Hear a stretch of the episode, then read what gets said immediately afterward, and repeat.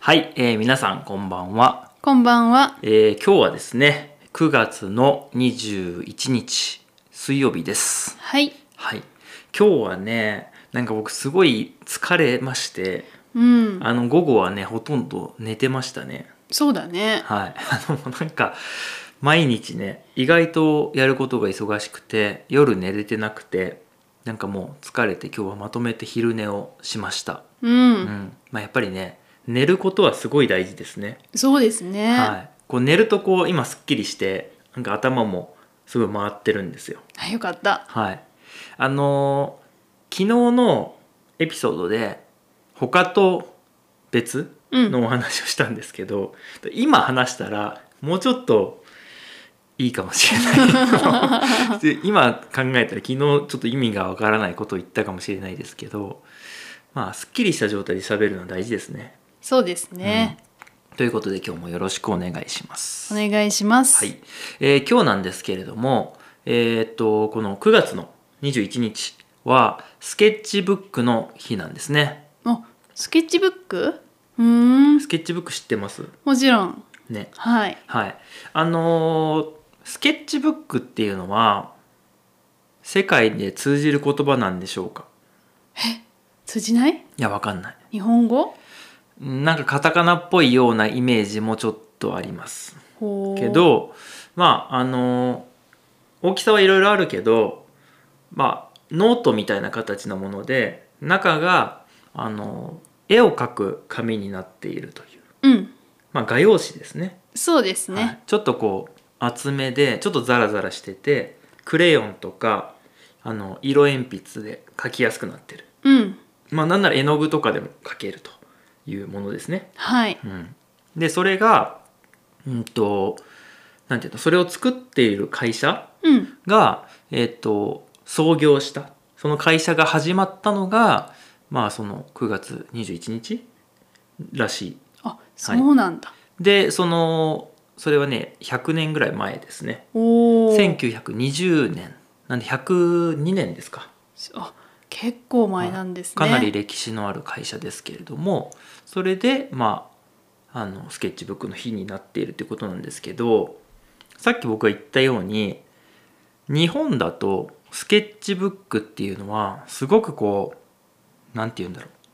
うおなじみのというか、まあ、おなじみっていうのはみんな知ってるみたいなうん。感じなんですけど、うん、小学生とかね、まあ、中学でもあるかもしれないけど学校で絵を描く授業とかあるじゃないですかうでん。その時にまあ自分のスケッチブックに絵を描くみたいな感じじゃないですかそうそう。ね結構なので僕はあのスケッチブックってすごい好きなんですようん。もともと絵を描くのがすごく好きっていうのもあるしなんかこう今でもね今この年齢になって大人になってもこうなんか暇な時にスケッチブックを開いて鉛筆でこう絵を描いたりするんですよ。でそれがすごく好きでなんかスケッチブックって言ったらなんて言うんだろうなパソコンとかスマートフォンって言ったらちょっと言い過ぎかもしれないけど子供の時はなんかそういう存在だったねほーなん。か何でもできるじゃないかみたいなるほなど。例えばそれを切ってなんか飛行機とか作ったりとかもできるしへえ。みたいな、いいね。うんいいね はいどうですかスケッチブッスクケッチブック私も大好きです。あの以前どこかのエピソードでお話をしたんですけど、以前ってちょっと難しくないあ以前難しいですね。あの前前にあの収録しうたんエピソードでお話ししたんですけど、あの絵のコンクールでね、あの賞をいただいて、そこでねプレゼントをもらったんですよ。そそれんなが話あったうん確か愛鳥週間のエピソードだったかな。あうん、その時にね賞をいただいたんですけどあのプレゼントをいただいてそれがねスケッチブックだったんですーうん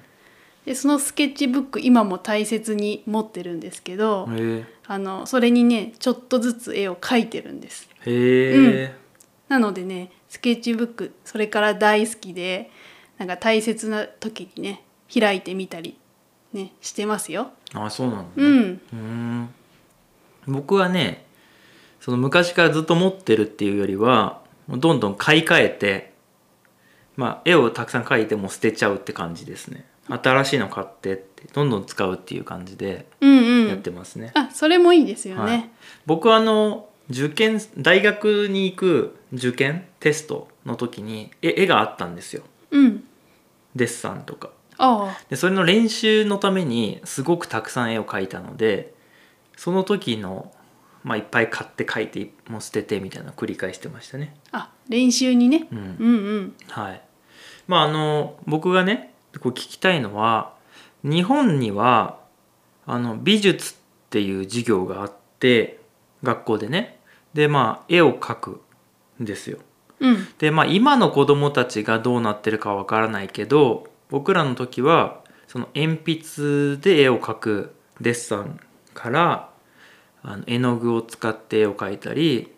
あとはその絵の具でも水彩カラーとかあのアクリル絵の具とか油絵の具とか、まあ、いろんなのを使っていろんな絵の描き方を教えてもらったりあとはレタリングっていうかね文字をこうなんて言うんですか書くというかそういうタイポグラフィー的なことですよね、うんカリグラフィーとかねそういうこともなんかこうやったりとかしました。おお、うんいいですねそのそれが他の国だとどうなんだろうっていうのは気になる確かにねまあ多分それ国によってかなり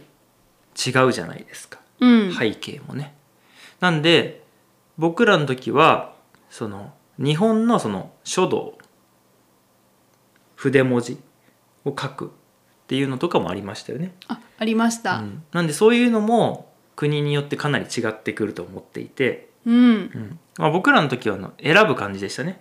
書道と美術と音楽から選ぶみたいな感じでしたねあそうですか、なので、まあ、そういうなんて言うんだろうなこう文化的な授業っていうのかな芸術的な授業というのかそういうのは皆さんの国ではどんな感じなのかっていうのをね是非コメントとかメールで教えていただけたら嬉しいなと思いますうんなんかありましたそういう授業ありましたよあのもちろん美術書道ありましたし音楽もありましたし、うん、でもその中でね、まあ、美術の中でもなんだろう、まあ、絵を描く時間だけじゃなくて何かねこう図こうた図工っていうんですけどこう物を作ったりねする授業もあったりしましたね。図画工作ね、そうそう、ははい、い、の略で図工難しい言葉ですけどねうん、うん、確かにね、まあ、粘土とか使ったりとかそういうなんていうの立体のものを作るっていうこともありましたね。うん、うん、確かにね、まあ、そういう思い出がたくさんあるそういう授業ですけども、うんまあ、ちょっと今日はねスケッチブックの日からちょっとこう発展してあの、まあ、美術の授業のお話をしたんですけど、まあ、皆さんもねスケッチブックに関するお話とかコメントがもしあったら是非書いてください。はいはい、ということで今日はスケッチブックの日のお話でした。ありがとうございました。ありがとうございました。ではでは。